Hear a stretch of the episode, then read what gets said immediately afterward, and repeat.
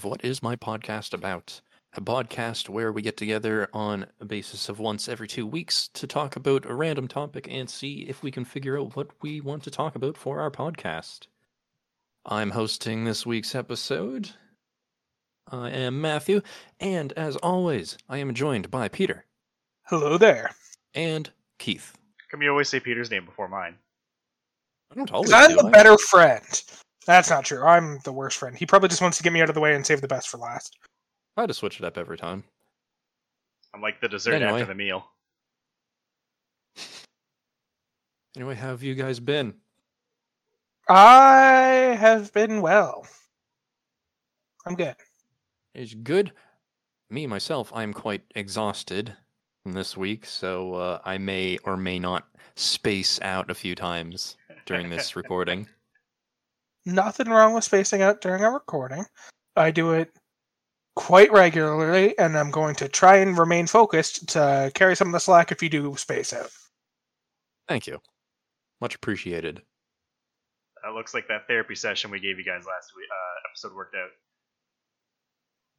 Yeah, we're we've become even stronger friends because of it.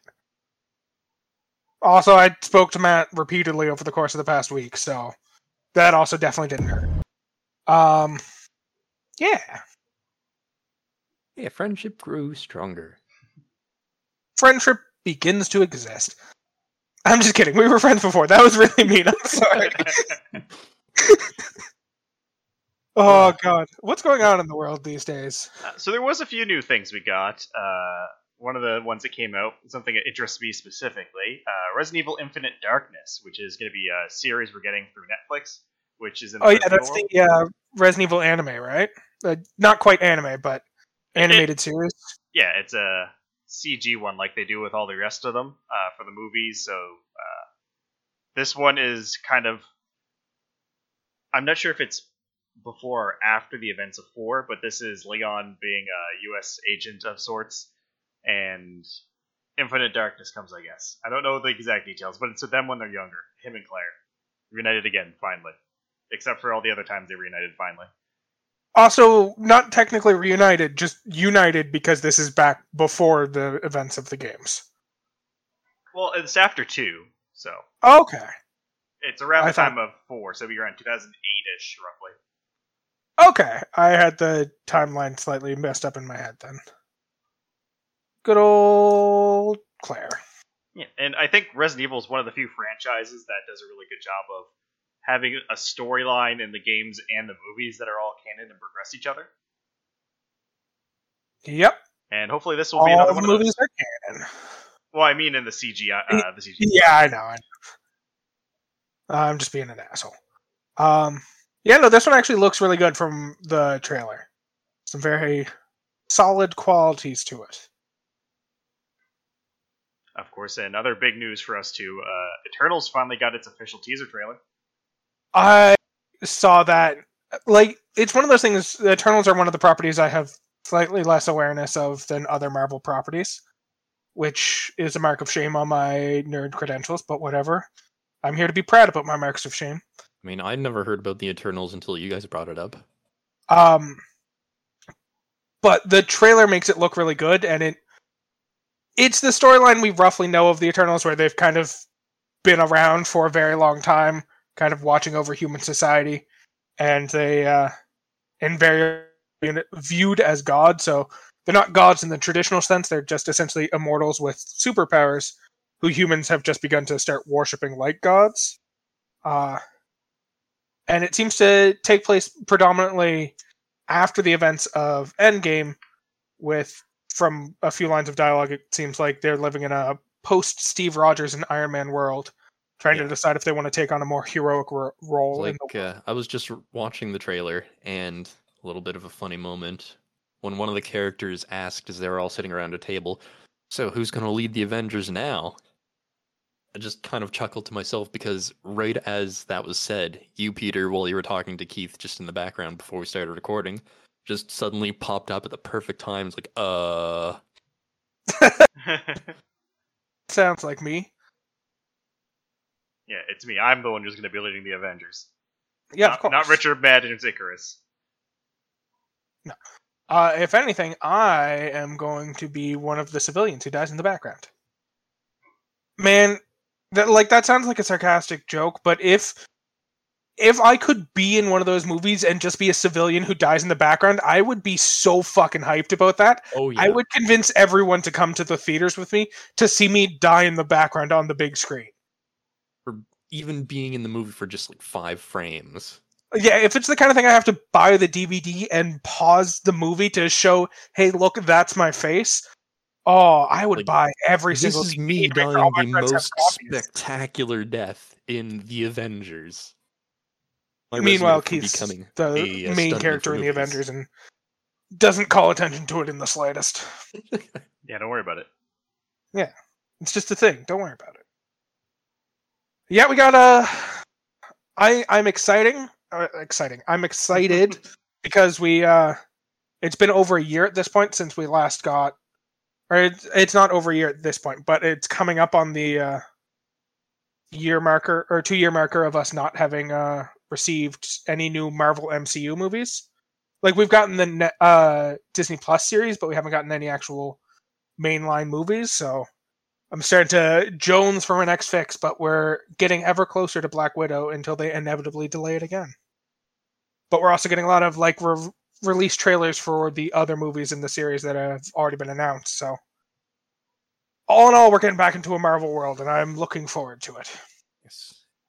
It is inevitable, as one particular character might say. Which character? Thanos.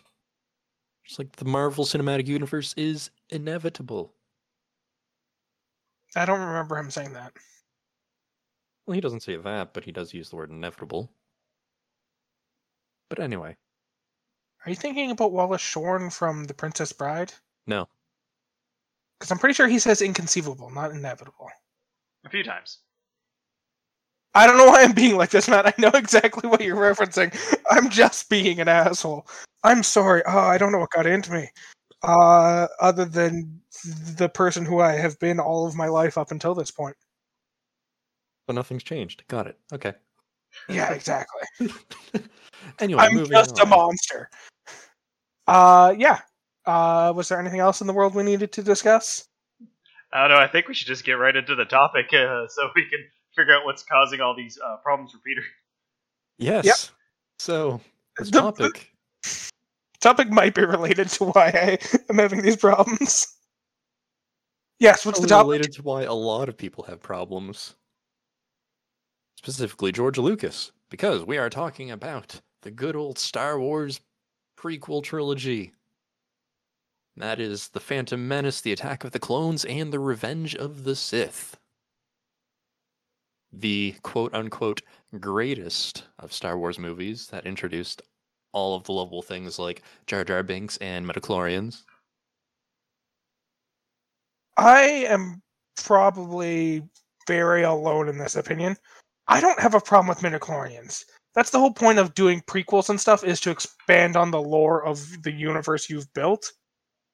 So them introducing shit like midichlorians doesn't upset me in the slightest. Like, The I'm- no- it's- Midichlorians as a term and an idea is interesting, but the way they described it, it's like, oh, it's bacteria, and uh, you can control the bacteria to make things happen.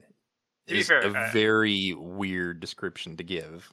I- think uh, a big problem that a lot of people have with midichlorians was not so much of them explaining how uh, Force users can use the Force, but more so that up to this point, it was kind of like anyone could be a Jedi. Really, was kind of the feeling, as long as you had the training and were able to do that. But this kind of like means that there are people that effectively cannot use the Force whatsoever and completely cut off from it because of the nature of it.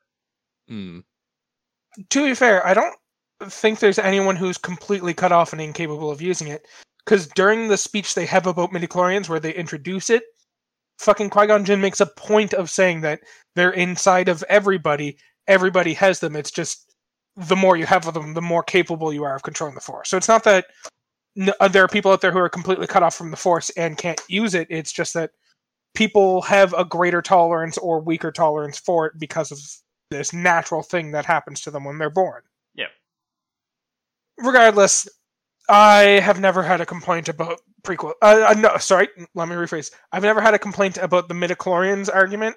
It's the prequels as a whole definitely have some issues, but the midichlorians themselves are not one of those issues, if you ask Yeah, me. and the prequels get a lot more flack than they really deserve, in my opinion.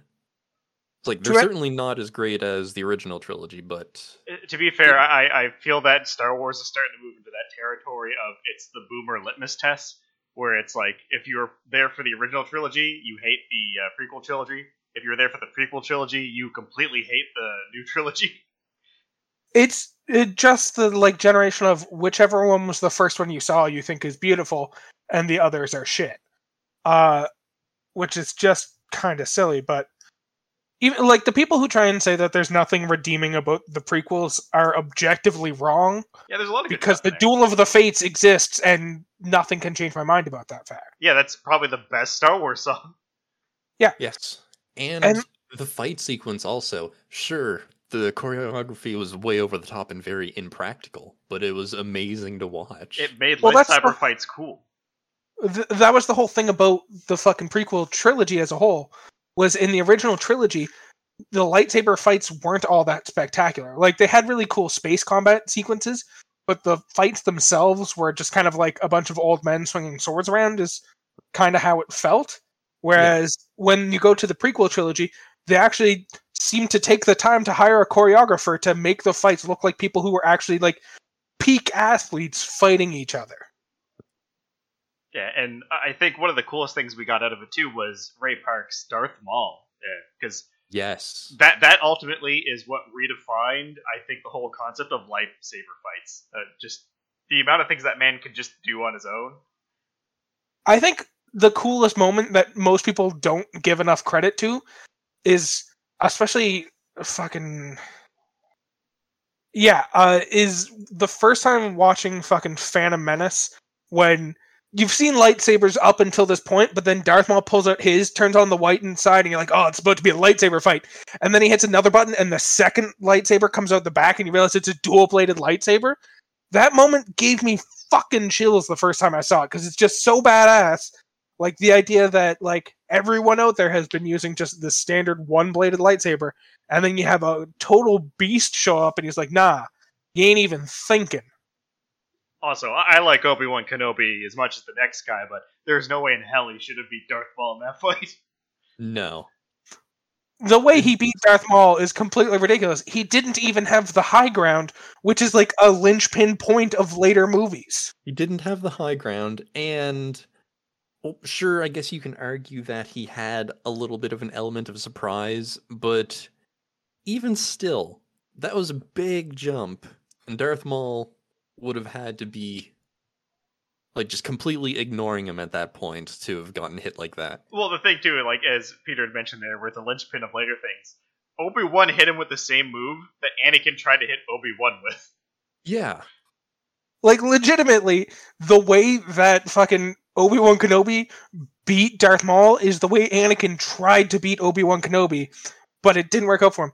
Which honestly is probably the best bit of like plot setup now that I think about it, because it means the reason that Anakin wasn't able to defeat Obi Wan Kenobi using that move is because Obi Wan Kenobi created the move and thus had already figured out the fucking counter move to it in his own head.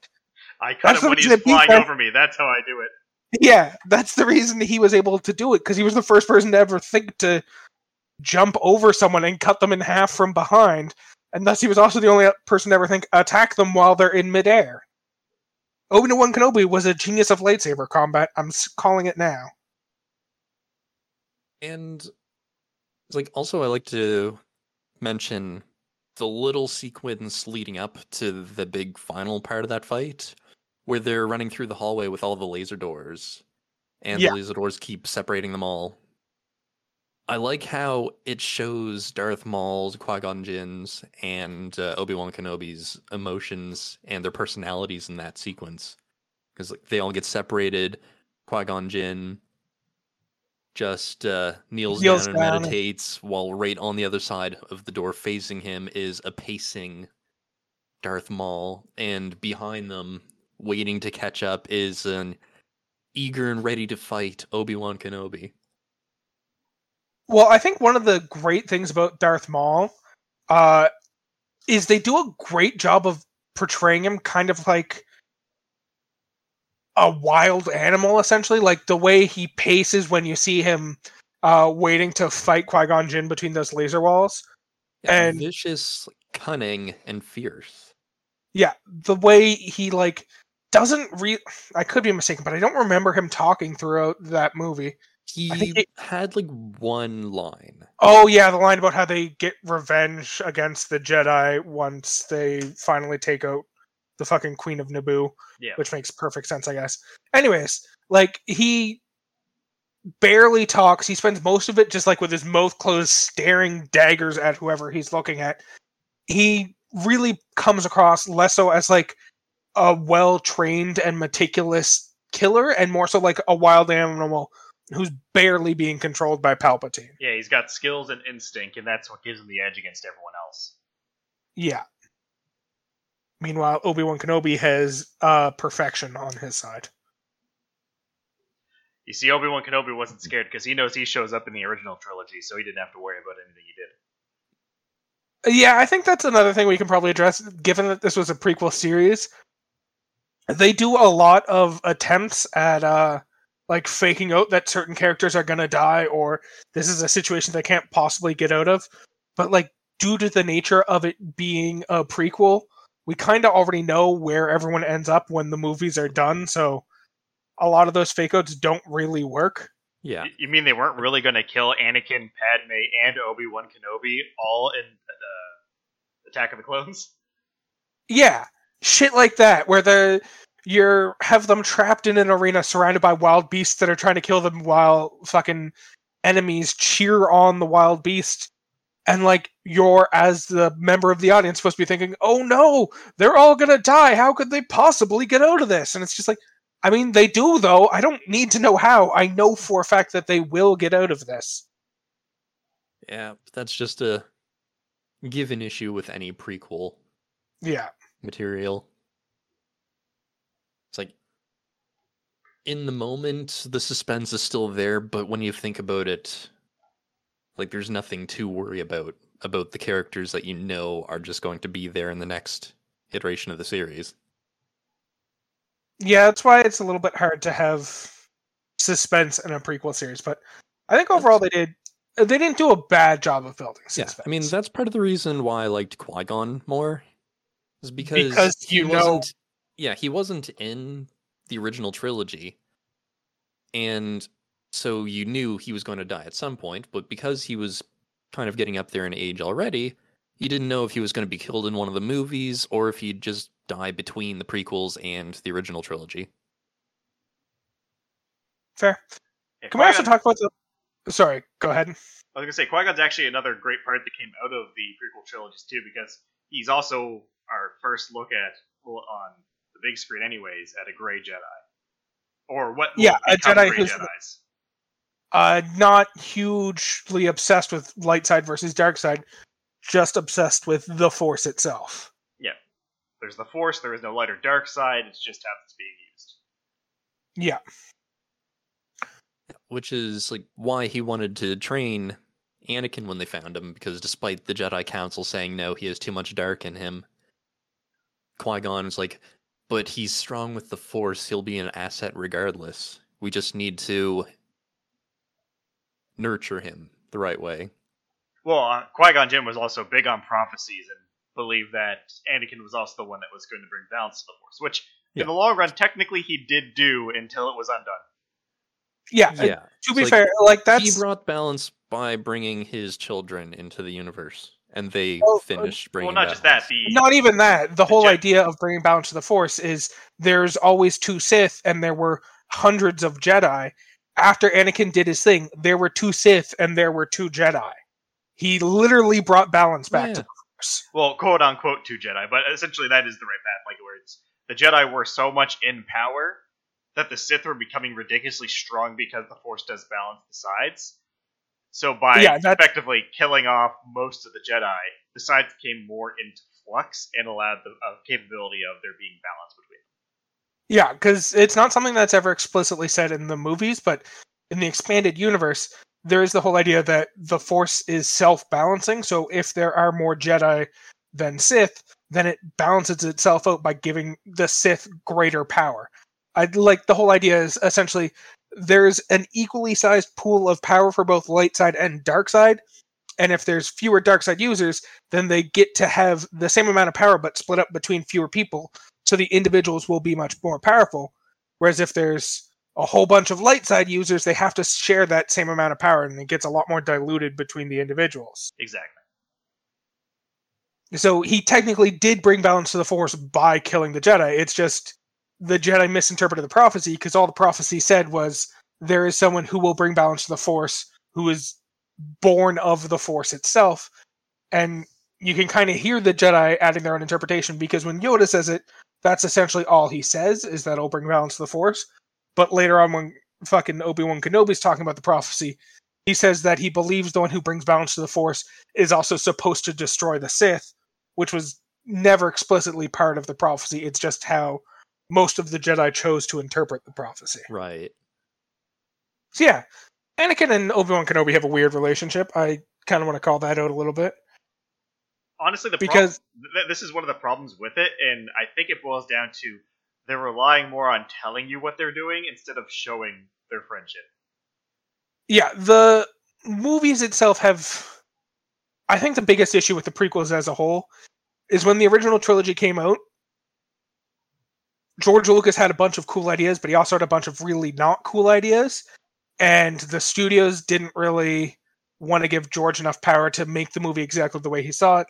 And a lot of the actors, if you read or interviews with the actors who worked on the original trilogy, is a lot of the actors were coming up to George and being like, "This line makes no sense. What if we do it more like this?" And they were essentially workshopping the script while filming it. Whereas once the Star Wars movies had a huge amount of success, people got a little bit too much faith in George Lucas. So when he wrote the scripts for the prequels, no one really challenged him on any of the stuff that was in there, which is why you get that really awkward and stilted dialogue, is because that's how George Lucas is as a writer. And it's just no one thought to correct him when they were filming the prequels, whereas when they were filming the original trilogy, there was constant actors pointing out that the lines didn't make a lot of sense and they should be rewritten. So when you get to the prequels, you get fucking lines like "I hate sand, it's coarse and it gets everywhere," and everyone just kind of going along with that being a normal thing that human beings say. But it is. Sand is coarse, and it does get everywhere. Yeah, but that's not how people talk. that in the fucking scene between Anakin and fucking Padme, where Anakin refers to Padme as being so beautiful, and Padme says it's only because I'm in love with you. And then Anakin's like, ah, no, it's because I'm in love with you. And she's like, ah, so love has blinded you. Like, that's not how people fucking talk, man. That's how they talk in Shakespeare. Yeah, this isn't fucking Shakespeare. no. It's supposed to be a silly action movie with laser swords. If I mean, sure, this is long, long, long ago, but you don't have to talk like it. But yeah, a big, I guess, weird feeling in the relationship between Obi Wan and Anakin is when you first, when they first found Anakin, he was just a kid who was a slave the uh, remote planet Tatooine. He was brought in and despite the Jedi Council being against it, once Qui Gon died, Obi Wan decided, not just because Qui Gon wanted Anakin to be taught, I'm going to take him on as my apprentice, regardless of what the Council. Well, to be fair, Obi Wan also had some very fucking weird feelings about it because he was opposed to uh, Anakin being trained as a Padawan, and then fucking Qui Gon called out, "Well, I'll just train Ad- Anakin as my Padawan," and the Council was like, "You can't do that. You already got Obi Wan." And immediately Qui Gon was like, "Ah, fuck it. Uh, Obi Wan's not my Padawan anymore. He's ready to take the trials and become a master." And it's just like, that's gotta really suck for fucking Obi Wan because it sounds less like your master actually believes in you and is ready for you to move on, and more like he's just trying to get rid of you to make room for a new orphan boy he wants to Yeah. train. I mean, to be fair, Obi Wan was pretty eager to take the Jedi Knight test. He's like, I am ready.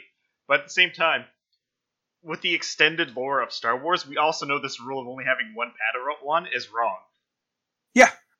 Multiple Jedi take on multiple Padawan. It's just, ugh, it was just ridiculous. Um, But And yeah. even uh, it's like even in the second movie, we see Yoda teaching an entire class. Well, those are younglings; they're not Padawans. Well, uh, I suppose, but still. or training dummies, I guess is another way to put it. But yeah, Uh, from and from there, Obi Wan deciding, no, because Qui Gon started to teach you or was going to start teaching you, and he's dead now. I'm going to teach you in his place. We jump several years into the future, like ten years or something, and uh, they're a lot older in the start of the second one, and we get a little bit of back and forth conversation as things happen where we learn Anakin's a bit of a daredevil and they've gone through quite a bit of stuff now. Yeah, that's kind of why their relationship feels weird. It's again, they're kind of oh, you remember that great time we did that great thing because we're so buddy buddy, and that's kind of where it ends. Uh, yeah, it was very show don't tell. It- there was a lot of lines like, "This is a lot like blankety blank," and it's just like, "This is nothing like blankety blank." Also, There's- there's one thing about Qui Gon Jinn I just want to kind of go back to and touch on, and that was about training Anakin because the Council does tell him you're not allowed to. That's it. And then Qui Gon's big loophole is uh, pretty much that Simpsons episode where it's like, I'm gonna walk forward, swinging my hands like this and my eyes closed, and if you get hit, it's your own fault. Where he's like, Anakin, I can't train you, but just kind of stand around and watch what I'm doing. Yeah, that's very much what it was. It was Anakin, you're still going to tag along with me wherever I go. Just pay attention to what I'm doing and see if you can learn a lesson from it, although I'm explicitly not teaching you. so when I tell you that you do this to use the Force, I'm not teaching you. I'm just talking out loud. I'm explaining my process so you might uh, interpret it for yourself so you can try it in your own leisure. This is how you use the Force, and I don't want you to do any of what I'm telling you. This is telling you so you don't do it. Wink. Yeah. Yeah, to use the force, you have to reach down inside of yourself and pull out this energy. So don't do that because you're not allowed to use the force. It, you know what? It's less like the I'm going to walk towards you swinging my arms and more like the episode of The Simpsons where Flanders buys a bunch of cardboard boxes and then Lisa and Bart ask where he bought them from and he gives them the phone number so they don't accidentally call the phone number. Except Qui Gon's doing it intentionally. Um, oh God. But yeah, back to the fucking Anakin and fucking Obi Wan. you were They like a go from- brother to me. They have the weirdest fucking relationship because in the first movie, Obi Wan wants nothing to fucking do with Anakin. Then they have all these adventures off screen between movies, and by this point, Anakin is referring to Obi Wan as his father, essentially. Like I believe in fucking Attack of the Clones, he repeatedly makes reference to the idea that Obi Wan is like a father to him. And then we get to the third one, and Obi Wan considers Anakin to be like a brother, and it's just, what are you guys to each other? You keep like changing the game halfway through, but also putting all of the like dialogue for why you're so close off screen, so we don't get to fucking see any of it. It's, uh, it's stressful. You're like that cool uncle to me that buys alcohol for me when he shouldn't. Yeah. It's like they skipped over these big character divining points that they just talk about in passing and decide instead to show like scenes that are not necessary like uh like Anakin and Padme being in love like yeah you can say that you don't have to explicitly go out of your way to show them going off to a remote island to spend a weekend together and have dinner and watch Anakin mess around on the back of some giant tick bear or whatever it is. Okay. now, Uh, Sorry, go ahead, Keith. I was gonna say, I- I think there's a bigger problem with the uh, Anakin Padme relationship, and that's the thing of once they're in the relationship, it's like okay, these guys have some chemistry, reacting with each other, but the concept of them falling in love that's displayed in these movies is like it doesn't work at all. Like Anakin, Anakin is the creepy. creepiest- Yeah. Anakin's the creepiest fucking dude. So it literally starts with the equivalent of like a little kid developing a crush for his babysitter while she's looking after him. Which that's To- fine. That's fine. Yeah. Then 10 years later, they meet again, and the little kid clearly still has a crush on the babysitter, but he's 18 now, so it's cool. I Except thought about you every day up to this point, Padme. Padme, why are you walking away, Padme? I want to watch you while you sleep, Padme. But the babysitter goes out of her fucking way to do shit like turn off the cameras in her room because she could feel him looking at her through the cameras. Whenever he actually looks at her in the same room, she says, "Stop looking at me like that. It's making me uncomfortable." And he's It's like, just-? No, no. The worst about that is he's like, like what? and he just gets this like horrifying grin on his face, just like like that. It's Uh. so uncomfortable. And then it gets to the point where they're going to die, so Padme is like, you know what? Truth is, I'm also in love with you. I just couldn't tell you that because you're a Jedi and I'm a senator, and it makes our l- life too awkward. It's like, no, you. All the reasons you were giving beforehand were perfectly valid. well, the, the, she phrased it specifically. You're a Jedi. I'm a senator. Our worlds are just too different. Which also is not at all accurate because the Jedi regularly interact with this fucking senators.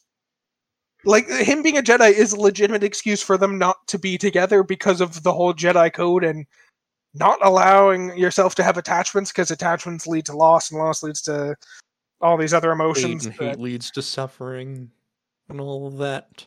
yeah. Loss leads to sadness, sadness leads to anger, anger leads to hate, hate leads to suffering. That Which leads to a giant robot suit. For a second, I thought you were referencing General Grievous for some reason, but no, yes, also a giant robot suit for Anakin as well. Yep. And funny enough, for Sith, it does usually lead to a giant robot suit more often than Yep. not. It is not an uncommon thing. Even the guy we referenced earlier, Darth Maul, he doesn't get a giant robot suit, but he does get giant robot legs. Which ones? The spider legs or the uh, normal robot legs? I was referencing specifically the spider legs. That's fair. Okay, yeah, because I'd say those are giant. Uh, regular legs, not giant. Fair. Palpatine's also kind of a robot in the new trilogy. Yeah. They all, a lot of Sith end up kind of as robots. Well, uh, I guess if you look into the Sith lore, they would have to be a little more technologically advanced because, I guess what they have to make their own light lightsabers and make their own like synthesized kyber crystals. Yeah, Yeah, it's a, sen- it's not that.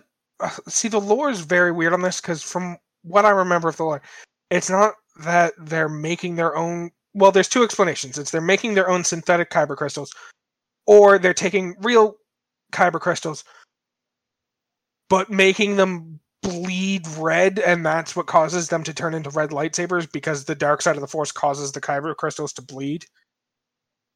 It's it's fucking weird, man. There's the the extended universe of Star Wars is weird whenever they try and get down and dirty with the explanations. And that's why it's science fantasy, not science fiction. That's true. because there's there's no science to it. Yeah, it's very heavily uh the best description for fucking Star Wars is that it's a space opera. It's not a fucking grounded in hard science, anything like that. Yeah. But boy, does it do space opera fantastically. Yeah, and that's not to say like these relationships are all like really weird and feel kind of forced, like they didn't know how to start things. But like I said, like Padme and Anakin interacting after the fact of them falling in love, I, I feel came off as perfectly fine. Like if you forget just the awkward beginning to it, it's like okay, this is passable. Yeah, essentially, it, as long as you cut out the first movie and a half, their relationship makes perfect sense to me. The one thing about their relationship that doesn't make sense is that Anakin starts having nightmares about his mother, so he goes off to rescue her from the Sand People, and then comes back and tells Padme that he killed all the Sand People, but not just the, the men, the women and children too, because I- he I was so angry. I believe you mean he they're animals and he slaughtered them like animals. Yeah. Yeah. The women and children too. Um, but then later on, he kills the Jedi younglings, and Padme immediately, when hearing this information, says, "What, Anakin? No, there's no way he could. That's not who he is." And it's just like But He explicitly told you. he explicitly told you a year ago that he killed a bunch of women and children. Like, Although he can't act- this this might uh, be a little bit more negative on Padme, who might not see Tusken Raiders as people. Oh, you're right. Padme might also be a racist. Oh, yeah, no, You see, yeah, uh, she probably is. What if Padme is the reason he went evil? Because like normally that would have been like, oh no, that was horrible. We need to like you know you need to talk to somebody. This is bad. You killed those people. But maybe she was like, eh, I mean, he's right. They're animals, so that's kind of like I guess getting veal. I mean, going back to the first movie, she specifically creates a plan where she sends all of the Gungans, the only other race on her home planet, into direct war combat with an army of robots, Oh, fully expecting them to be the cannon fodder that gets sacrificed, while she orchestrates a plot to sneak into the castle to fucking capture the leader of the opposition. Right. and add into the fact that the the droid army was defended by force fields that could only be deactivated from the spaceship in orbit that the Gungans had no way of getting to. Like yeah, And she so also came was up with more a plan where they were for uh, the more uh, able forces of uh, the other peoples to go and actually do fighting.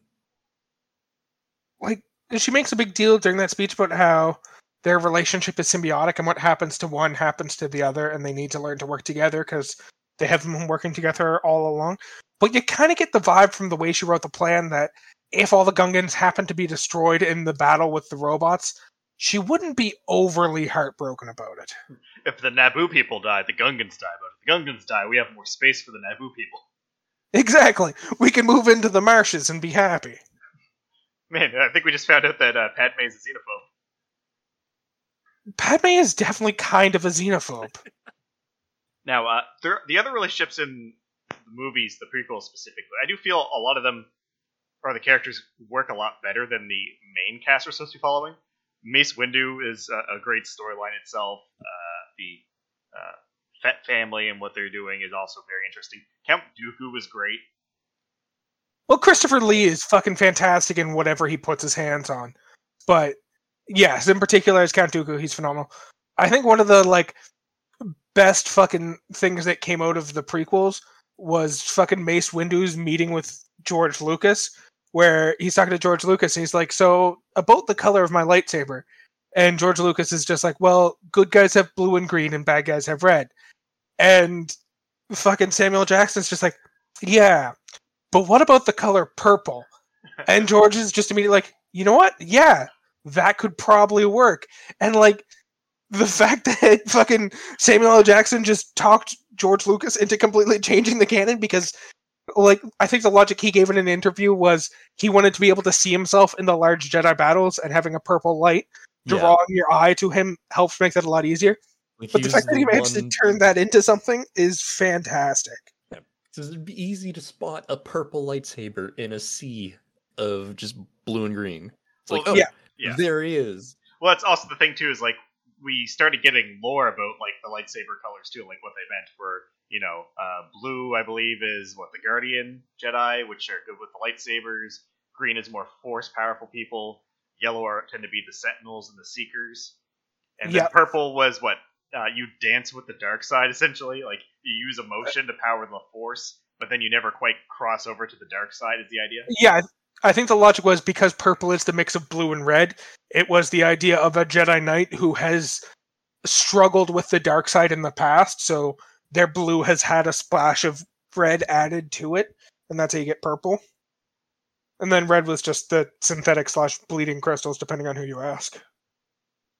Yes, uh, Samuel Jackson did a great job in this, and there's a few interesting things I noticed in this one that, like, I guess they're not really apparent from the beginning, but I, I guess talking about Dooku and Samuel Jackson's uh, Mace Windu specifically, Mace Windu just never trusts Anakin through the whole thing. He's like, yeah, this guy, I don't trust him whatsoever. And the moment where he starts trusting him is when he dies. Like literally, he makes it very clear he does not trust Anakin for a second. Then he has a conversation with Anakin where he says, "If what you're saying turns out to be true, then I'll trust you. But for now, stay back." And then what he's saying turns out to be true. Anakin shows up to help out with the situation. Windu clearly trusts Anakin at least a little bit, and immediately Anakin gets him killed. Yeah, Like, He doesn't kill him, but he is directly re- involved in the killing of him.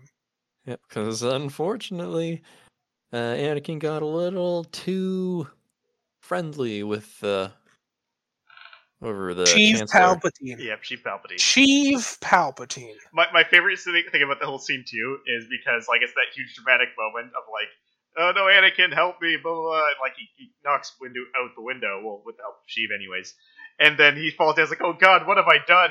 And then Palpatine's like, now rise as my apprentice Darth Vader, and he's like, oh sure, whatever, okay. He's like, okay, I guess I'm. Uh, I guess The I'm thing I love now." more about that is like Anakin walks in and sees Palpatine try and shoot Windu with lightning, and Windu just uses his lightsaber to reflect the lightning back at Sheev. And Sheev's like, he's killing me. I can't keep this up much longer. It's like it's literally your attack being bounced back at you. Yep. He's not doing dick to you right now. if I keep this up, I'll kill myself, and I can't continue this.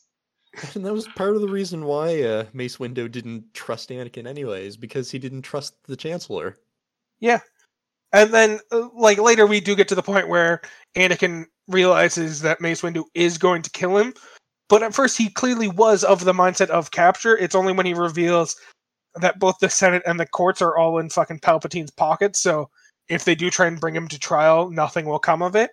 And that's when Anakin has his fucking immediate and unending change of heart, switch sides moment. But yeah, it's another one of those beautiful moments of if you stop and think about what's happening on screen for even a moment, you'll realize it's fucking banana bonkers. Yeah. It's just it's an instance of characters getting their actions dictated by the plot as opposed to the actual characters' personalities and experiences. And I feel like that's a lot of the issues with the plot in these prequels.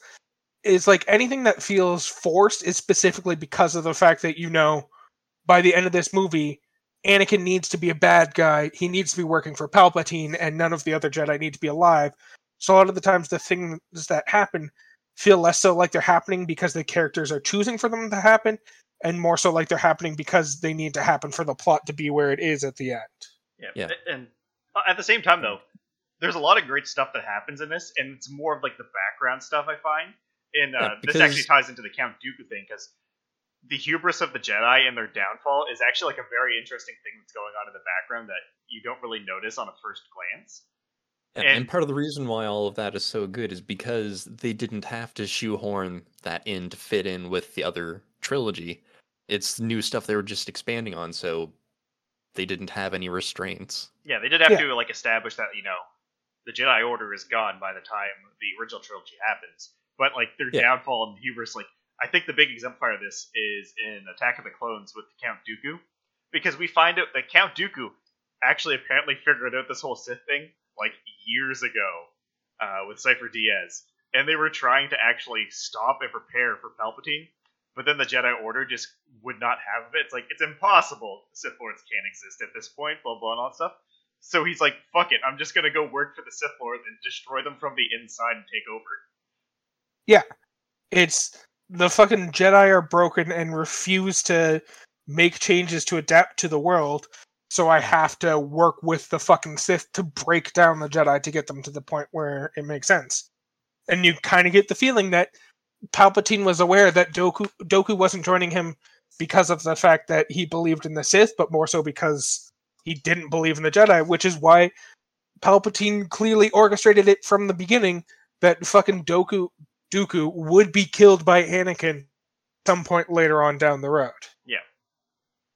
Which is exactly what happens. Yeah, And we get that And, beautiful uh, do it, just kill him. do See- Then just Dooku's face at that is like, oh, oh, I've uh I've committed too far to this, and uh Palpatine's called my bluff. I mean, honestly, at that point, I would have, if I was Dooku, I would just like, uh, "That's the Sith Lord you're looking for." Yeah, that's Yeah. exactly what. I, oh, he wants to kill me. By the way, he's the Sith Lord. If he's gonna throw me under the bus, I'm immediately gonna throw him under the bus. I uh, willfully give up. I don't have hands, so I can't fight back. And if you let me live, I will definitely testify in court. Yeah. Yeah. But uh unfortunately Anakin was there, and at this point he's starting to become very much uh, Palpatine's lapdog. Oh, 100 percent. Uh, yeah, hi- him not even realizing Palpatine's evil. He's clearly fully drank the Kool Aid, for lack of a better term, in that anything that Palpatine says to him is no longer taken with a grain of salt. Palpatine's the only one telling him the true truth in his mind. Mm-hmm. They sure, sure, they tried to flesh out that scene a little bit to kind of show that Anakin was still struggling a bit with the decision to do to go through with killing Dooku. But when you look at everything that was leading up to it, how they were building Anakin in this trilogy, you you knew he was just going to do it as soon as Palpatine told him to. Yeah, they To kind be of play with the idea of him like going dark or not, even though we know what happens. Because after he's like, "I shouldn't do this. It's not the Jedi way," and he's like, "Oh, do it," and he does it. He's like, "Oh, I shouldn't have done that."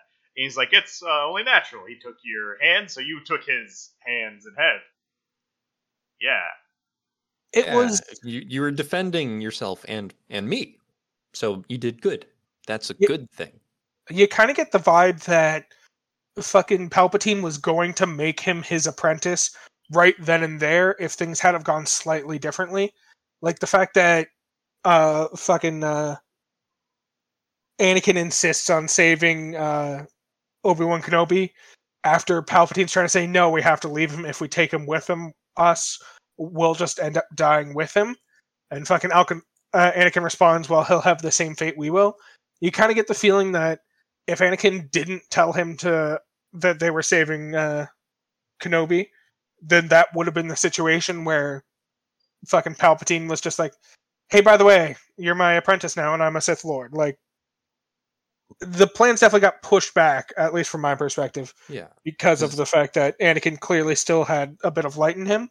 Yeah. And, And that- Kenobi was at this point pretty much the only thing keeping Anakin on the side of good. well, that and Padme, but uh, Well, we already discussed plan- Padme was kind of drawing him towards the darkness. But uh, yeah, Palpatine's plan in this one, uh, it, uh, Revenge of the Sith specifically, is more focused on isolating Anakin for the turn. Yeah. So he starts sent. So yeah, Obi Wan was sent out on uh, a mission to the far rim of the galaxy. I mean, Sheev does a lot more than this because what Sheev does is he forces Anakin onto the Master's Council, uh, but they don't give him the Master rank because how dare the politics trying to tell us that we have to do this, and that causes a rift with the group, but also makes him the direct like counselor to Sheev. So Obi Wan still has to do the war effort, but Anakin's kind of stuck back at home doing home stuff. So it's kind of like this bigger process of like isolating him from the Jedi Order and from Obi Wan specifically. Yeah. Yeah, and Palpatine uh, definitely knows at this point that there's no way they'll actually make him a master because of this. So he wasn't doing this just to get Pal- or Anakin on the council so he could find out information about what's going on with the council. Like, yes, that's an ancillary benefit, and now he can feed information to the council when he wants to. The main reason he did that, though, was because he knew how the Jedi Council would react to having a Padawan forced to sit on Well, the council Anakin's not a Padawan at this point; he's uh, Uh, full on Jedi. a knight. Uh, sorry, knight, not Padawan. But uh, having a knight forced to have a seat on the uh, Jedi Council, Palpatine knew full well and good that he wasn't going to get made master, and was just doing this to plant the seed in Anakin's mind that they were never going to make him a master. That they were always going to be trying to h- hold something back from him. He wanted to separate him from the Jedi. Yeah. In this Just- scene. Drive that wedge in just that bit deeper. Yeah. There's also the fact that like Padme probably wouldn't have died giving birth if it weren't for the fact that Anakin went evil in that final little bit. So the dreams and the prophecy he was having were probably less so him seeing the future and more so Sheev implanting the dreams in his mind and then becoming a self-fulfilling prophecy. Like it's never explicitly said that he planted the dreams, but I would not be surprised if he somehow was using the force to manipulate Anakin's dreams because later on in a scene shortly after he has the dreams about Padme, fucking Palpatine calls out the fact that he's worried about the death of Padme. So it's clear that he knows about it already. So it's just one of those things where he's very clearly behind the scenes manipulating all of Anakin's relationships to the point where the only positive one he has left is his relationship with Palpatine. That's fair. Uh, Now, uh, one thing I will say is, I don't know if I agree fully with Palpatine giving him these visions to try to trick him, because uh, one thing that's always been very clear about visions in the Star Wars universe is they're not quite what they seem. Fair. Uh, so it could have very well been the Force warning him that this will happen if he continues on his path, inadvertently turning it into a self fulfilling prophecy. Yeah. That's because uh, since his mind's clouded by the dark side of the force he sees it more as it's like this is going to happen regardless if i don't try to stop it Yeah.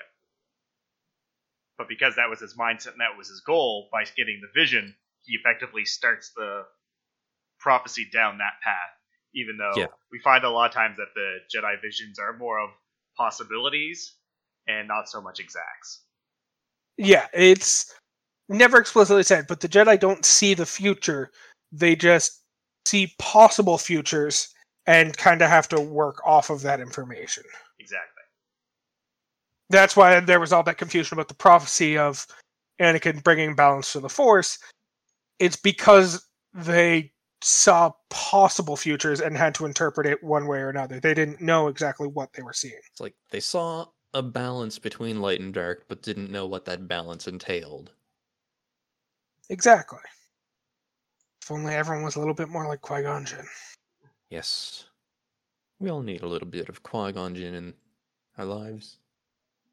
So, the other main issue that people have with the uh, prequel trilogy, less so to do with storytelling and more so to do with movie making in general, is in the fucking Orig Tridge, like 95%, or maybe not 95%, I don't have an exact percentage, but as much as possible, they used practical effects wherever they could, whereas by the time they got to the prequels, it was very clearly of the mindset of, ah, oh, CGI is fantastic. This is the best it'll ever be. So we'll use it everywhere we can because that'll make everyone's lives so much easier. And as we now know, CGI is never the best it will ever be, and it's always going to look bad a couple years down the line. Well, it's more Yeah. so how you implement it. If you make everything CGI, then of course it's going to look dated and bad.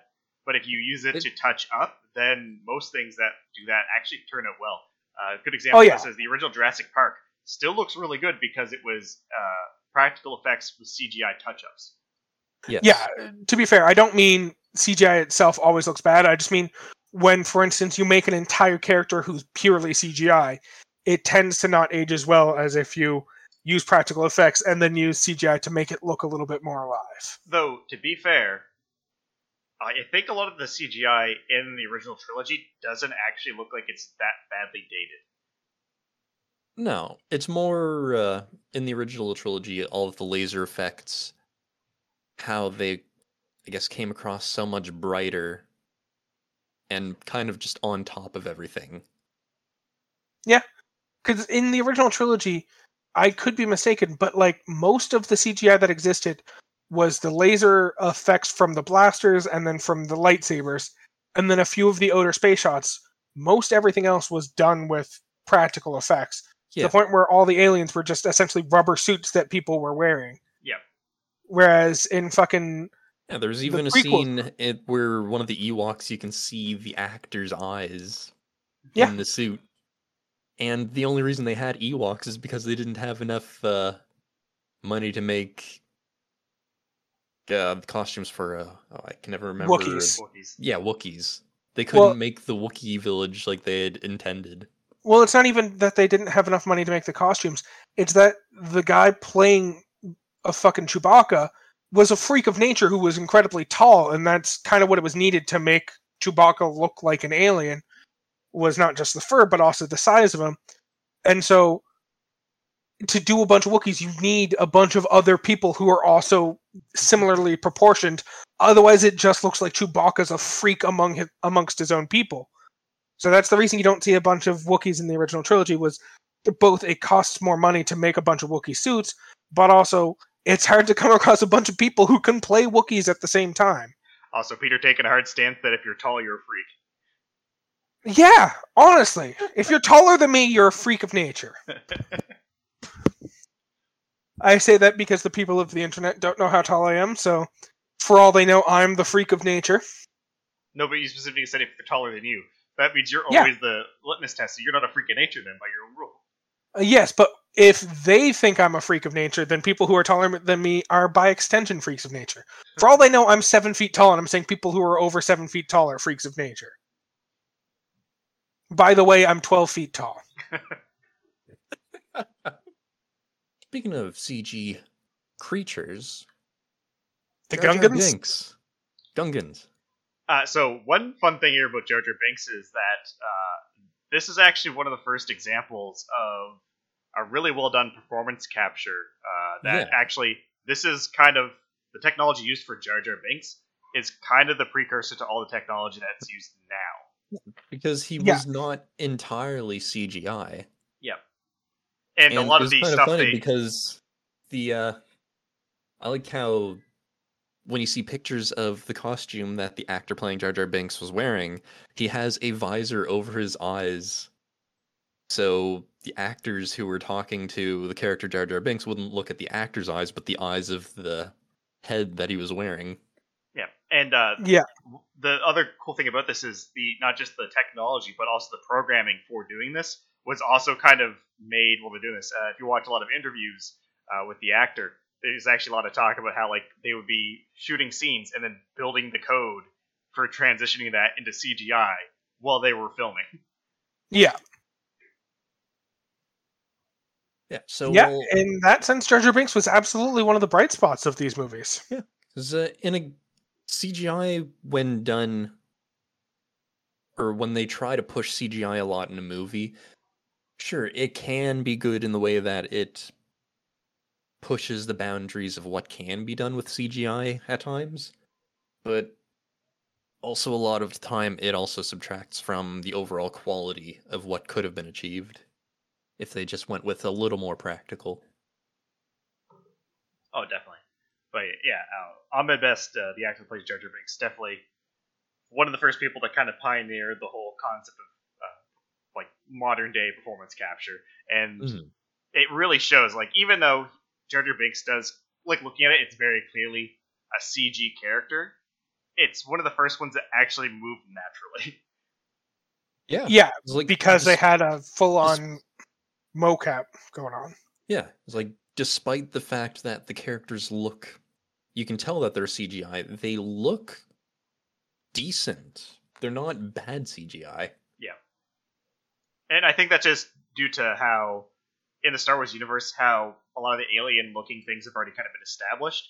Having something that looks CG, but not like horribly like computerized CG, fits into the world still. Yeah, and I I do have to honestly say that I preferred the appearance of the CGI Gungans over some of the absolutely atrocious puppets that they had in the original trilogy. I suppose my big thing with stuff like that is the issue with that kind of stuff is always that when you have a puppet in the room, even if the puppet doesn't look great, it looks like it's in the room. Whereas with bad CGI, it can often look like it was just superimposed on top of the screen because it essentially was. So the lighting is always the fucking hardest thing to get right in a situation like that, and with the fucking CGI, uh, CGI versus puppets or stuff like that. Even if the puppet looks bad, if you do the lighting right, it's harder to notice the puppet. Whereas with CGI, it takes a lot of work to make the creature actually look like it's in the scene and not kind of stick out a little bit. oh, definitely, and that's just like the natural learning curve of it. Where this was one of the, well, I wouldn't say it's like it wasn't the first movie to do it, but it's one of the first like big movies that the original trilogy used so much CG. Like I think was it Phantom Menace and Attack of the Clones is pretty much all on green screen for all the scenes. Yeah, Yeah, it is like 95% green screen with a little bit of soundstage put in front. And, and even have then, to- it's mostly like the chairs that actors have to sit in are the things that's real. Yeah. Yeah, 'cause thinking back on the movies, I can't picture any scene that would have been fully practical, like any frame. No, not really. Because even the ones that take place indoors, they oftentimes have v- windows with views of the outside, and the views of the outside oftentimes would have to be fucking CG'd in. Yep. Uh, so one thing I kind of want to talk about, and this has kind of been my issue with the prequel trilogy specifically, and that is the first movie, The Phantom Menace. I feel like the biggest problem with that one is there's doesn't feel like there's a main character in it. Uh, I think Red Letter Media was the one who kind of summed it up uh, first, and I was like, that was my epiphany moment of like, oh, that's what I've always felt was wrong with the original movie or the first movie. Yeah, the first movie, like, Yeah, you're I- kind of right, because it opens up and you're introduced to the two Jedi. And there's not one point in the movie that gives you the feeling of, okay, this is the main character that we're going to be focusing on. Like, there's points where it's kind of hinting towards, okay, Qui Gon Jinn is the main character of this movie, just because he's the main driving force for why they get Anakin and uh, how Anakin starts on his path to becoming a Jedi and then Sith Lord. But even still, it switches the emphasis between him, between uh, Obi Wan, and like all the others, the Senate, when they're in the movie, and all Well, the Gungans. I, I would actually time. argue that Obi Wan does not get emphasized at all in the first movie. He's just kind of there. The issue is that the trilogy as a whole is about Anakin. So the first movie wants Anakin to be the main character, but it's really hard to make the child that gets rescued from a planet the main character of the movie. Especially when they're So- showing up 30 minutes into the movie. Yeah. So that's the reason it feels the most out of place compared to the other two because the trilogy as a whole, Anakin is absolutely the main character. The whole trilogy trilogy is about how Anakin became Darth Vader. Like that's just if you sum up the trilogy, that's what the trilogy is about. But the first movie you can't really make it Anakin the main character because he's just a shitty little kid, honestly who likes to fix things. Yeah. It's like you can easily sum up the movies as like what? First movie, they find a kid on a desert planet and put him on the path of becoming a Jedi. Second movie, uh, Attack of the Clones. Stalker finally gets the girl. Stalker gets the girl, and apparently a lot of cool things happened in the past. Third movie, uh, things get creepy in relationships. Oh yeah, and uh, Anakin decides to be a bad person. now, yeah, it's but wait, the uh, first. Before we move on, uh, I'm making a rule now. Matt, anytime we're reviewing anything, I want your synopsis of it to start off the All right, episode. from, that's what I've learned from this. best. Yeah, literally the first movie is just about how Anakin became a Padawan, and the second, or went from being a slave to being a Padawan, and then the second movie is about how Anakin goes from being a Jedi apprentice to being kind of a Jedi Knight in his own right, and then the third movie is about how he goes from being a Jedi Knight to a Sith Lord, and that's the progression we see. Each movie is just about a turning point in his life, up until he becomes Darth Vader. Yeah, and that's kind of like where the big problem with what happens. Where, and it's something that I've noticed through most truly, they have a trouble setting up the story with all things. Like we had trouble setting up the first movie, we had trouble setting up the Padme Anakin relationship. It's just all these things, kind of like they didn't know where to begin. And then once it kind of got started going, that's where the, like it started fixing itself. But the first movie just suffers so much from it. Like there's only two really good scenes in the whole movie, and that's the pod race, and then the duel, the fights, battle at the end. Yeah. Yeah. Well, that's why I'm a big fan of the uh, quote unquote machete cut as the best way to watch the first six movies. Because the whole idea is if you watch the prequels and then watch the original trilogy, it ruins the reveal that Darth Vader was Luke's father all along. And if you watch them, the original trilogy followed by the prequels, then you know how all the characters get there. The whole idea of the machete cut is you watch four and then five, and then as soon as you finish five, and you just have the reveal of uh, Anakin or Darth Vader was Luke's father, then you go back. You don't even watch the first movie; you just watch two and three, and then go back and watch six. And so two and three feel less like they're trying to tell their own story, and it's more so a flashback explaining how Darth Vader became who he was. And honestly, it's my preferred way to watch the first six movies is you don't even watch the first movie, which is such a shame because the Duel of the Fates is such a fantastic scene that honestly I would be fine with just watching that one scene to the point where I was telling Keith about this earlier, but I'm not a huge fan of the first Phantom Menace because the pacing is just so awkward throughout the entire thing. Yeah. So when I went back to rewatch it for this podcast, what I did was I put the movie on one and a half times speed to just speed through it. It still wasn't great. There's still awkward pauses that feel too long on one and a half times speed. So I don't know, maybe next time I'll watch it on two times speed if I have to watch the first movie again. But when it got to the Duel of the Fates, I fucking put that shit on normal speed because I want to see every detail of that goddamn Yeah. fight. Yeah, and uh, the other great thing about that cut too is between episodes four and five, there's actually kind of the biggest uh, span of time between those. So having the flashback in there when you come back to episode six, it actually feels like oh, stuff was going on while I was watching the flashback. Yeah, it kind of explains the time jump that happens. Yeah, it certainly does make sense. And really puts into perspective when you actually think about it of just how little there actually was plot wise to the first movie. Like, legitimately, it's not necessary to your understanding of the plot in this least if you start off with Anakin just being the Padawan, or not even Padawan, but apprentice training underneath uh, Obi Wan Kenobi. You've got everything you need to know. You don't need the additional information of how Anakin went from being a slave to being that. The only thing that like requires even the least bit of explanation is why he goes back to Tatooine. But the fact that he explains, I keep having dreams about my mother, and I know she's on Tatooine. I'm going there to look into her. You get all the backstory you would have gotten from the first movie in that one scene, anyways. Yeah, the only things Yeah. you really lose out on is Qui Gon Jinn.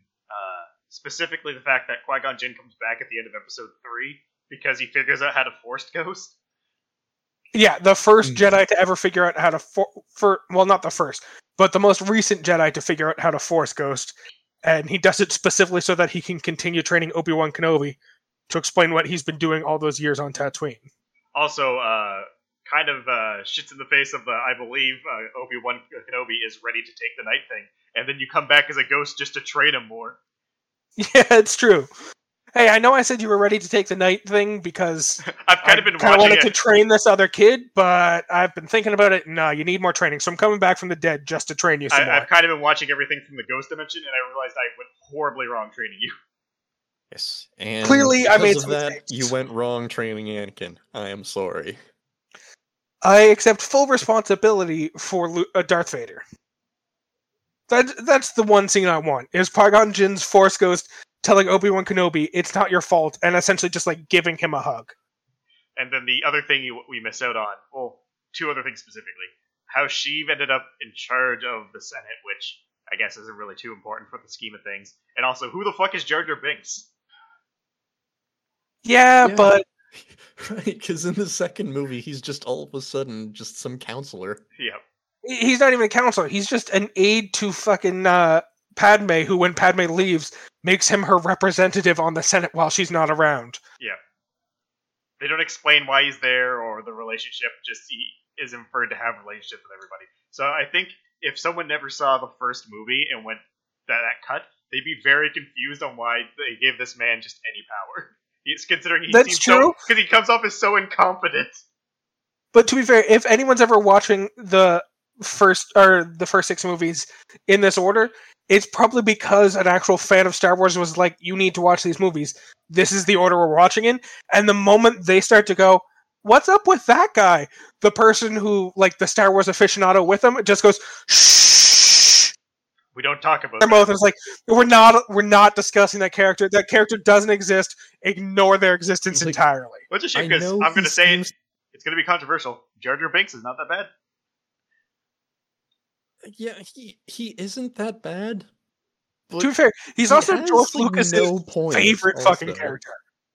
Like George Lucas has come out and said that Jar Jar Binks is his favorite character in the entirety of Star Wars.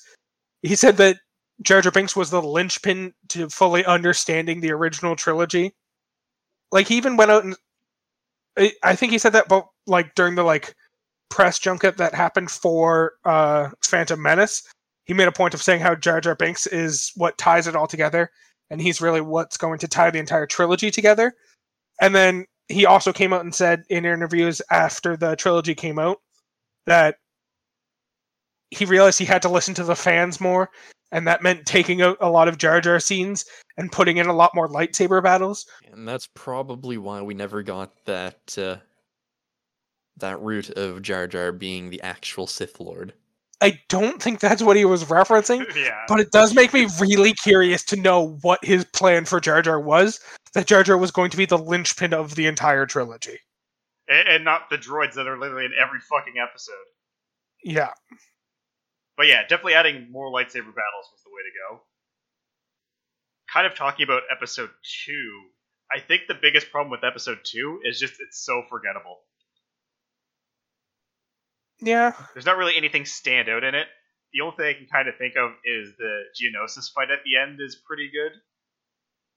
Yeah, and the uh, the fight between Yoda and Dooku. Yeah, a hot take. What was your guys' opinion on Yoda, who had been like the slow moving, like old man up to this point, pulling out a fucking lightsaber and then dueling somebody? What was your thoughts on that? Bouncing all over the room. The first time I saw that in theaters, I was giddy in my seat. I'll be honest, the first time I saw it, I thought it was more than a little bit ridiculous. Uh, the fact that they essentially expanded the lore to explain that Yoda's using the Force to enhance his every muscle so that he can fly around the battlefield while wielding a lightsaber.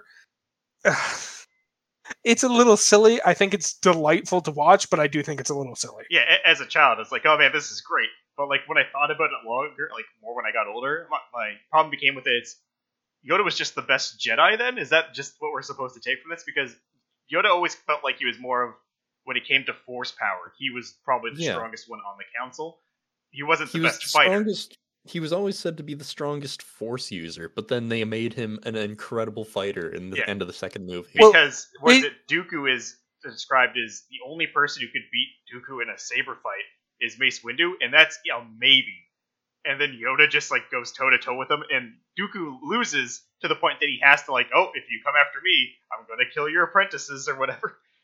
Yeah, Yeah, it, but then even that is a little ridiculous because Dooku starts dropping a big canister on the two guys, and Yoda, the greatest Force user in the galaxy, is like, "Oh no, can I lift up this canister and go after Dooku? No, I don't think so." it uh, Yoda definitely has a bit of a changing of his role in the universe because in the original trilogy, it wasn't even that he was the strongest Force user; it was just he was the wisest Jedi, which is not hard when the only other one was Luke at the point we meet him because uh, fucking Obi Wan's already dead. He's the wisest Jedi because Luke's a freaking idiot. Yeah. Uh, but then when we get into the original trilogy, or not the original trilogy, the prequels, Yoda still has the role of being like the wisest member of the council. And then it's later on kind of added to his development that he's also the most powerful force user. Which I'm fine. And then, yes. makes sense. Yeah, that makes sense. It kind of goes with being wise. Is both of them seem less so like it's him being powerful and more so just him being incredibly experienced.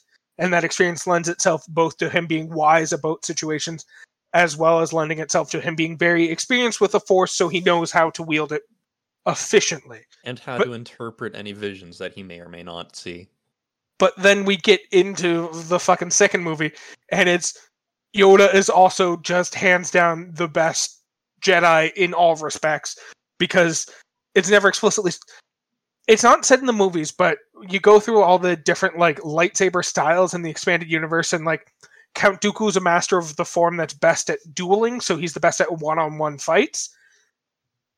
Yoda's a master of what's considered the most form because of the fact that the lightsaber form also involves enhancing your physicality with the force at the same time as you're wielding a lightsaber.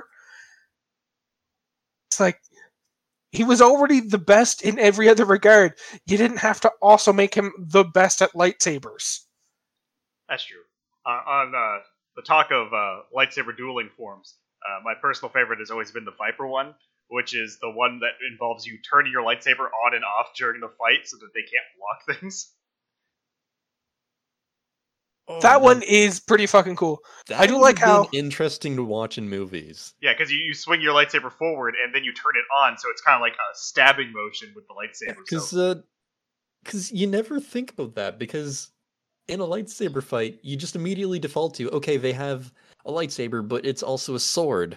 You never think that mid swing the blade could just disappear and reappear. Yeah. See, the trick to that lightsaber, because I've read a bit about that one as well, and it's very aggressive, but where it lacks a little bit is if you're constantly turning your lightsaber on and off, it's also harder to block because you can't block with a lightsaber that's off if you're planning on turning it back on after you get past their sword. So it's very aggressive, but also not the most defensive uh, lightsaber form. Yeah, you'd have to Whereas- be on the attack pretty much the entire time. Exactly. The Or kind be of very nimble. Yeah. the opposite of that one is the one that uh, Obi Wan Kenobi's known for using, which is kind of cool because you can see it a little bit and it kind of explains some of the gripes we've explained before. Is Obi Wan Kenobi's fucking lightsaber He wins as form long that as he's he's higher than the enemy. Uh, no, it's he supposedly like masters the form of defense, so it's not about attacking your enemy at all. It's about blocking every single one of their attacks until you tire them out to the point where they start making mistakes, and then you take advantage of those mistakes. Which is why Obi Wan Kenobi doesn't really do a lot of damage to his enemies early on in the fight. It's just after the fight goes long enough, eventually he cuts his opponent in half. That's just what his fucking lightsaber form is. It's I wait until my opponent gets sloppy and then I cut them the fucking half. He's just lazy. Lets his opponent do all the work. That explains It's so much literally about just- the universe. It it literally is just I don't even try to attack until my opponent is fucking tired. That's what his lightsaber form is. That's why he had such a hard time against Grievous. Yeah, because Grievous Grievous's lightsaber form is I'm a helicopter now. I win. I, I did fucking love that scene, just Grievous explaining, I learned the way of the lightsaber combat from Dooku, and then he starts spinning the lightsabers like a fucking helicopter plane. It's like, there's no way Dooku taught you to do it that way. That's Yeah. just not what he would have said. Dooku yeah, I, doesn't want to see. I want to see arms. Dooku uh, using that specific moveset. Why did we never get that? Yeah. Maybe if the movies didn't have to be a prequel, maybe if they decided to uh, make seven, eight, and nine then and there instead of four, five, and six, or after four, five, and six instead of one, two, and three. Yeah. If the original trilogy were just the first three movies. Or either that or the continuation of four, five, and six, just so they wouldn't have to try to shoehorn the plot into what's already been established. Yeah, well, that's always going to be a problem with any prequel thing, right? Mm-hmm. And honestly, considering, funny enough, them setting up things in the uh, original trilogy wasn't the problem. It was more of that they seemed to be just so lost on where to start. And Yeah. I think that's also why Revenge of the Sith is considered the best movie of the original trilogy because they really knew what they were doing, and it was all just this is what leads right into the uh, original movie of the original trilogy.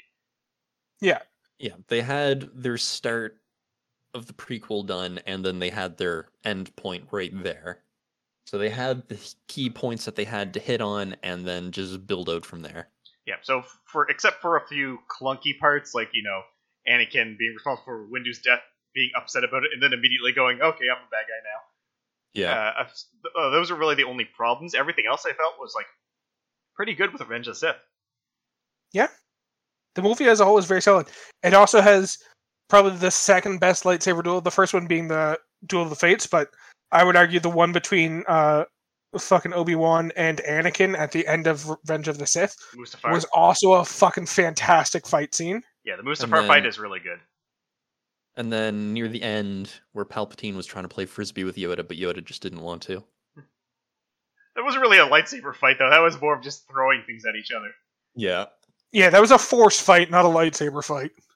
Yeah, but yeah, Duel of the Fates and that or uh, the fight on Mustafar between Anakin and Obi Wan are probably the two best lightsaber fights from this part. The only thing in there that I think comes close for that type of thing, and it's not really a lightsaber fight, but it's Mace Windu versus Fett. Yeah, versus Fett is also great. So each movie had a good fight. Sadly, Dooku didn't have any good ones. which is a shame because they built him up as being so good with the lightsaber, and yet his two fights are the one where he easily dispatches Anakin and Obi Wan because they're not willing to fight each other, and then loses to Yoda, and then when he loses to Anakin and Obi Wan because they're willing to fight together. Yeah. And it was the very first fight of the movie, so they couldn't make it too epic. Yeah. But yeah, I, I think the problem is the original trilogy doesn't have any good lightsaber fights because there's only two people with lightsabers really, and one of them Yeah. was an old man and a robot. Yeah, Al- Yeah. Although the one at the end of uh, Return of the Jedi is really good. yeah, that one is definitely the best fight scene of the original trilogy. I still would probably rank both the fight on Mustafar and Duel of the Fates above that one, though. That's fair. And, Although uh, the scene of fucking Darth Vader throwing fucking Palpatine down the like tunnel while he shoots lightning at the walls is still pretty fucking great. And uh, say what you will, I know we're still close to the new trilogy where people are mixed on if, if it's good or bad and all those things. Every lightsaber fight in that series was just great. Yeah.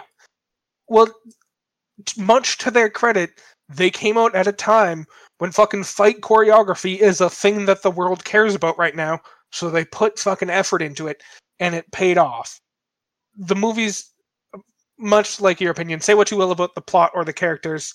I'm not going to argue one way or another. That's not what this episode is about. But the lightsaber choreography in those movies is actually pretty fucking great. Yeah.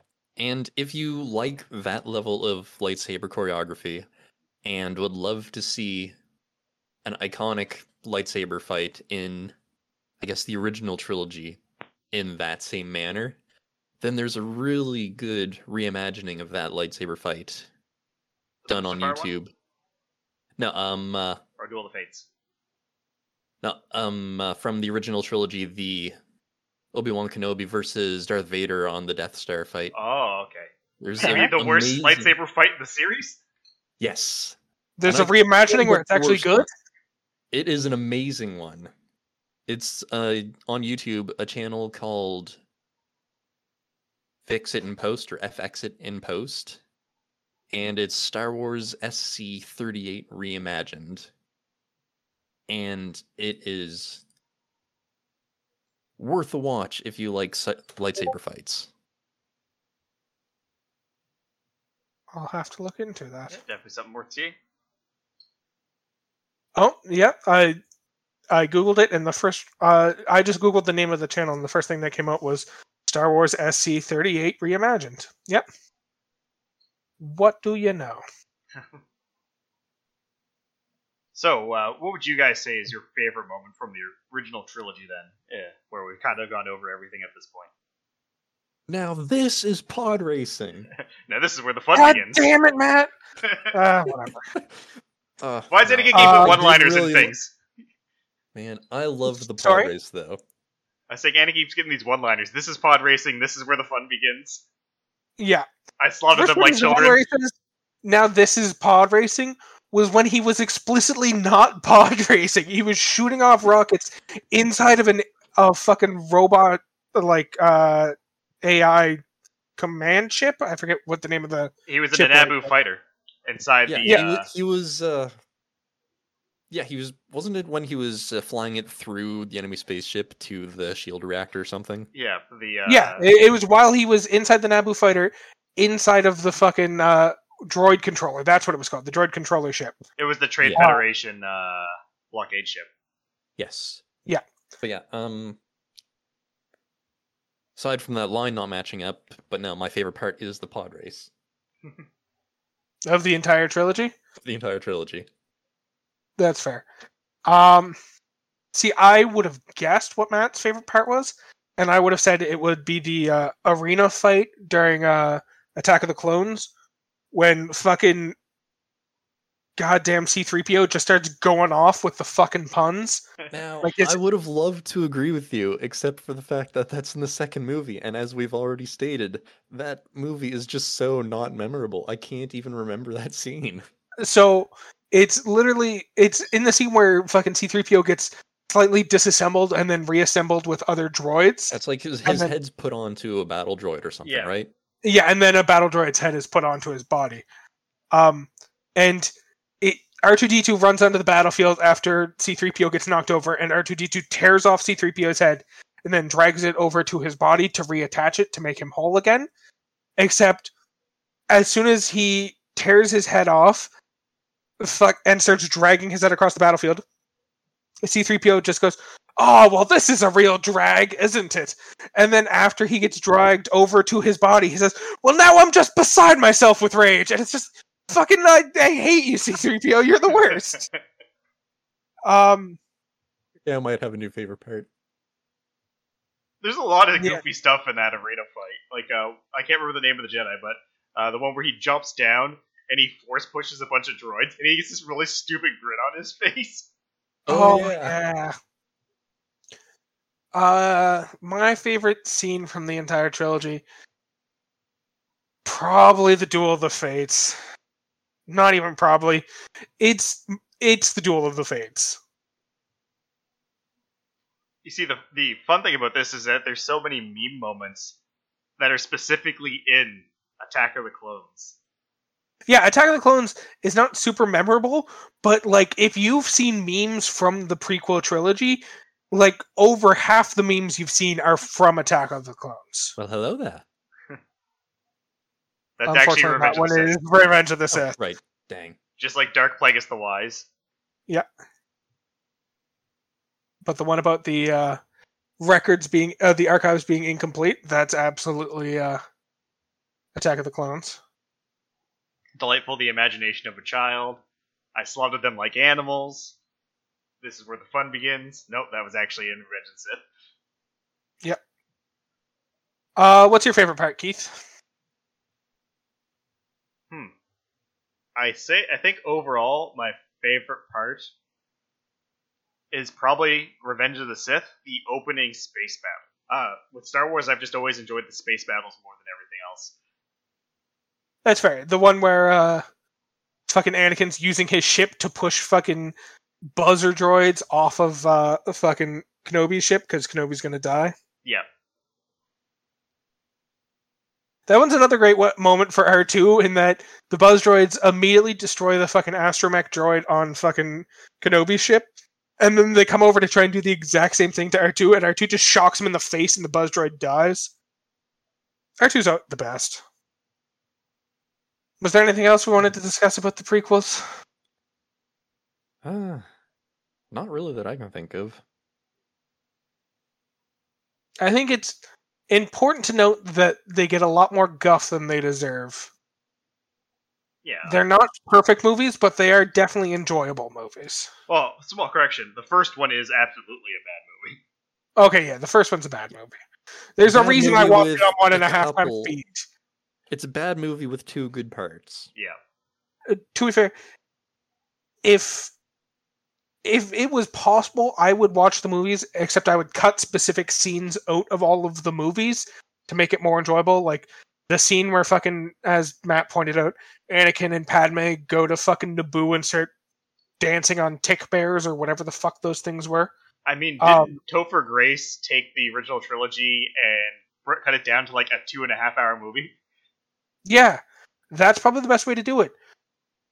My point being, I would cut scenes out of the second and third movie and make it more enjoyable, and I would cut two scenes out of the first movie and watch those scenes and none of the rest of the first movie. Anyways, the second and third movies aren't bad movies. You should give them more credit than they currently get on the internet. They did add some flavor to the Star Wars universe. What that flavor is, uh, that's entirely up for uh, debate. But Strawberry. The the no, I said that as a joke. I'm standing by it now. S- fucking the prequels movies are hundred percent the strawberry ice cream of Star Wars in that, uh, much like a Neapolitan ice cream, where some people love strawberry and some people hate strawberry, and it's just kind of a toss up of what people feel.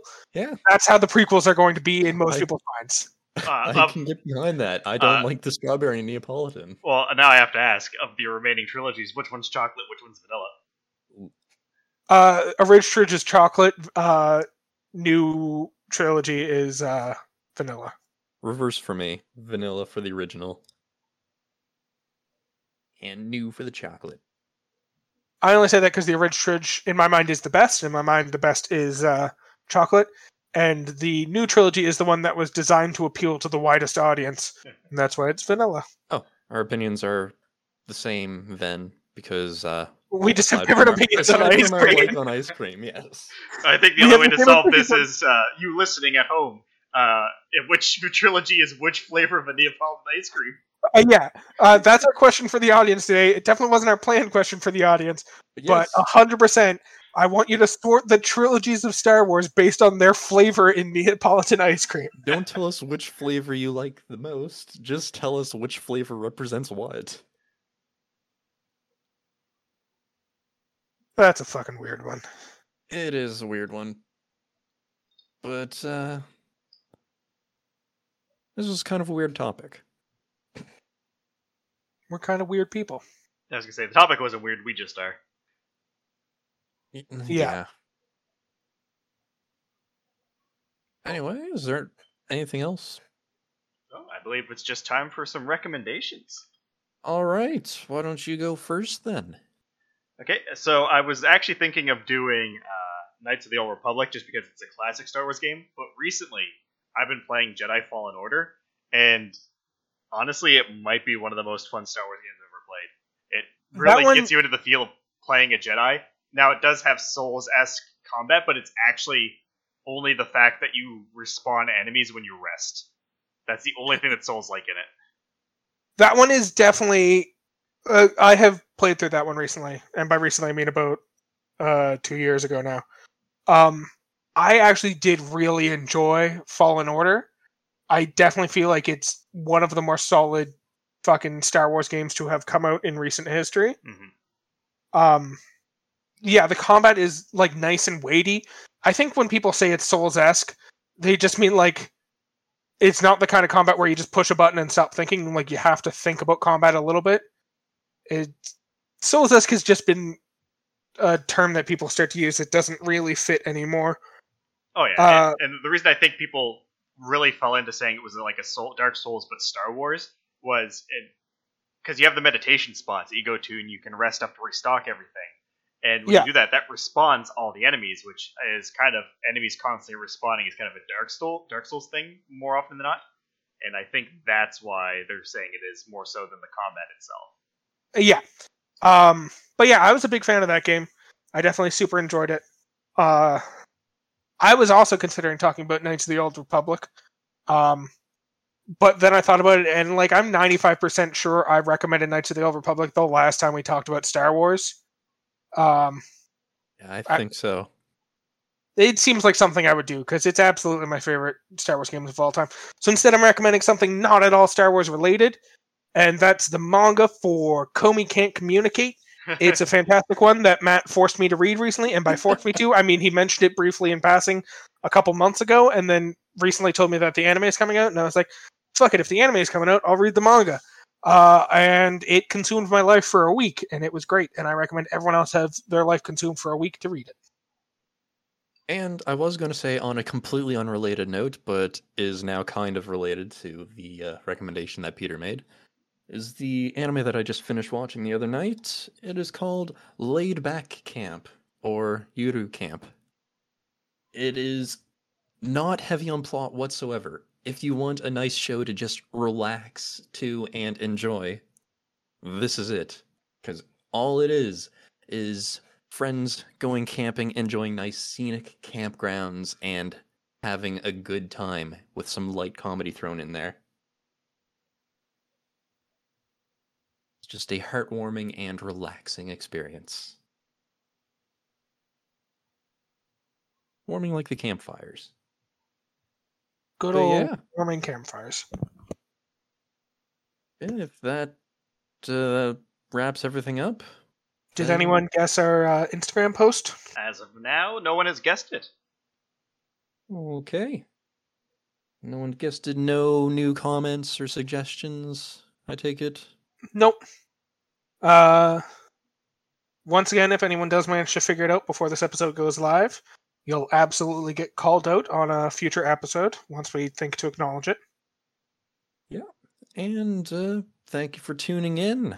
If you have any suggestions for any future topics that we could talk about, feel free to shoot us an email at whatismypodcastabout at gmail.com or leave a comment and. uh, any place that you can leave comment for us. You can find our episodes released once every two weeks on every podcast streaming service that there is available. And YouTube also, if that is your choice of platform.